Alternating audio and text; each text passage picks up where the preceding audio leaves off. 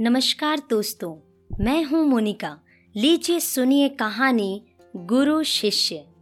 एक बार एक शिष्य ने विनम्रता पूर्वक अपने गुरुजी से पूछा, गुरुजी, कुछ लोग कहते हैं कि जीवन एक संघर्ष है।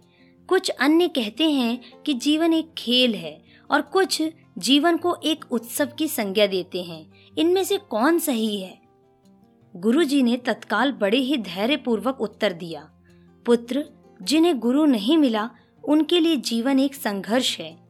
जिन्हें गुरु मिल गया, उनका जीवन एक खेल है।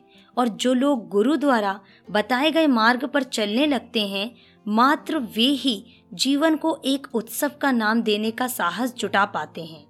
यह उत्तर सुनने के बाद भी शिष्य पूरी तरह से संतुष्ट न था। गुरु जी को इसका आभास हो गया।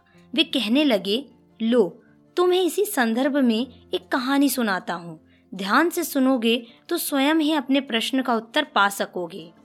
उन्होंने जो कहानी सुनाई, वह इस प्रकार थी।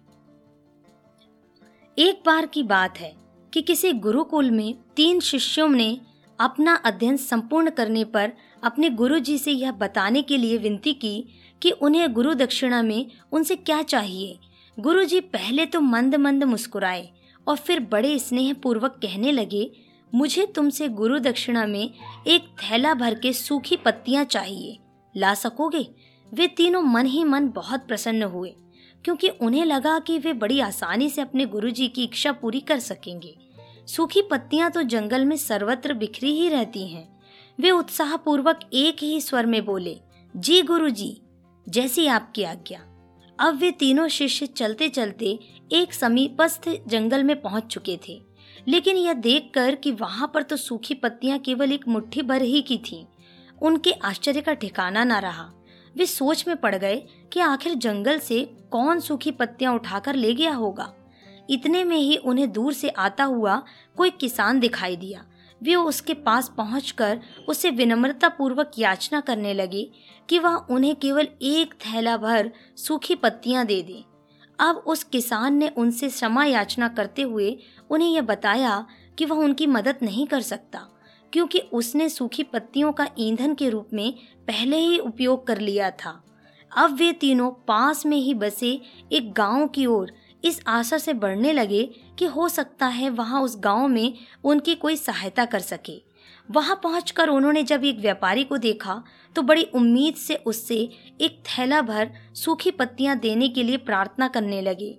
लेकिन उन्हें फिर से एक बार निराशा ही हाथ आई, क्योंकि उस व्यापारी ने तो पहले ही कुछ पैसे कमाने के लिए सूखी पत्तियों के दोने बनाकर बेच दिए थे।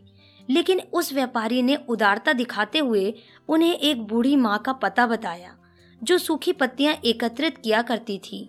पर भाग्य ने यहाँ पर भी उनका साथ नहीं दिया, क्योंकि वह बूढ़ी माँ तो उन पत्तियों को अलग अलग करके कई प्रकार की औषधियाँ बनाया करती थी। अब निराश होकर वे तीनों खाली हाथ ही गुरुकुल लौट गए। गुरुजी ने उन्हें देखते ही स्नेह पूर्वक पूछा, पुत्रों, ले आए गुरु दक्षिणा? तीनों ने सर झुका लिया। गुरु जी द्वारा दोबारा पूछे जाने पर उनमें से एक शिष्य कहने लगा, गुरुदेव हम आपकी इच्छा पूरी नहीं कर पाए। हमने सोचा था कि सूखी पत्तियाँ तो जंगल में सर्वत्र बिखरी ही रहती होंगी। लेकिन बड़े ही आश्चर्य की बात है कि लोग उनका भी कितनी तरह से उपयोग करते हैं। गुरु जी फिर पहले ही की तरह मुस्कुराते हुए प्रेम पूर्वक बोले, निराश क्यों होते हो? प्रसन्न हो जाओ। और यही ज्ञान की सूखी पत्तियाँ भी व्यर्थ नहीं हुआ करती, बल्कि उनके भी अनेक उपयोग हुआ करते हैं। मुझे गुरु दक्षिणा के रूप में दे दो। तीनों शिष्य गुरु जी को प्रणाम करके खुशी खुशी अपने घर की ओर चले गए। वह शिष्य, जो गुरु जी से कहानी एकाग्रचित होकर सुन रहा था, अचानक बड़े उत्साह से बोला गुरु जी अब मुझे अच्छी तरह से ज्ञात हो गया है कि आप क्या कहना चाहते हैं। आपका संकेत वस्तुतः इसी ओर है ना, कि जब सर्वत्र सुलभ सूखी पत्तियाँ भी निरर्थक या बेकार नहीं होती हैं तो फिर हम कैसे किसी भी वस्तु या व्यक्ति को छोटा और महत्वहीन मानकर उसका तिरस्कार कर सकते हैं?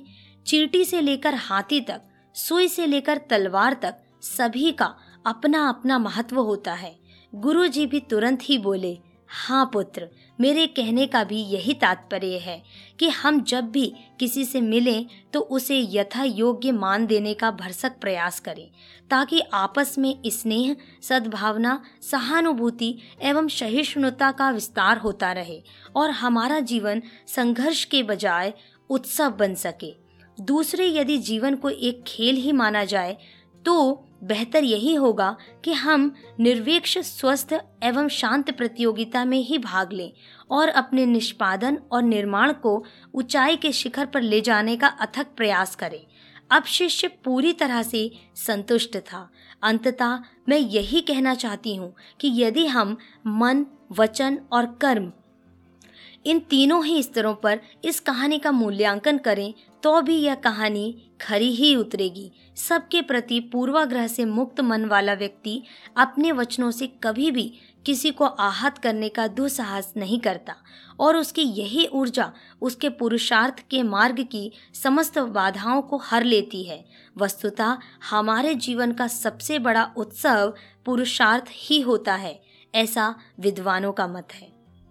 दोस्तों, आप सुन रहे थे मोनिका की आवाज़ में प्रेरणादायक कहानी गुरु शिष्य। कहानी आपको कैसी लगी? हमें कमेंट करके ज़रूर बताएँ और इसे लाइक करें, अपने दोस्तों के साथ, अपने मित्रों के साथ। इसे शेयर करना बिल्कुल ना भूलें। इस पॉडकास्ट को आप सब्सक्राइब करें ताकि ऐसी ही सुंदर प्रेरणादायक कहानियाँ आप तक पहुँच सकें। सुनते रहें कहानी मोनिका की जुबानी।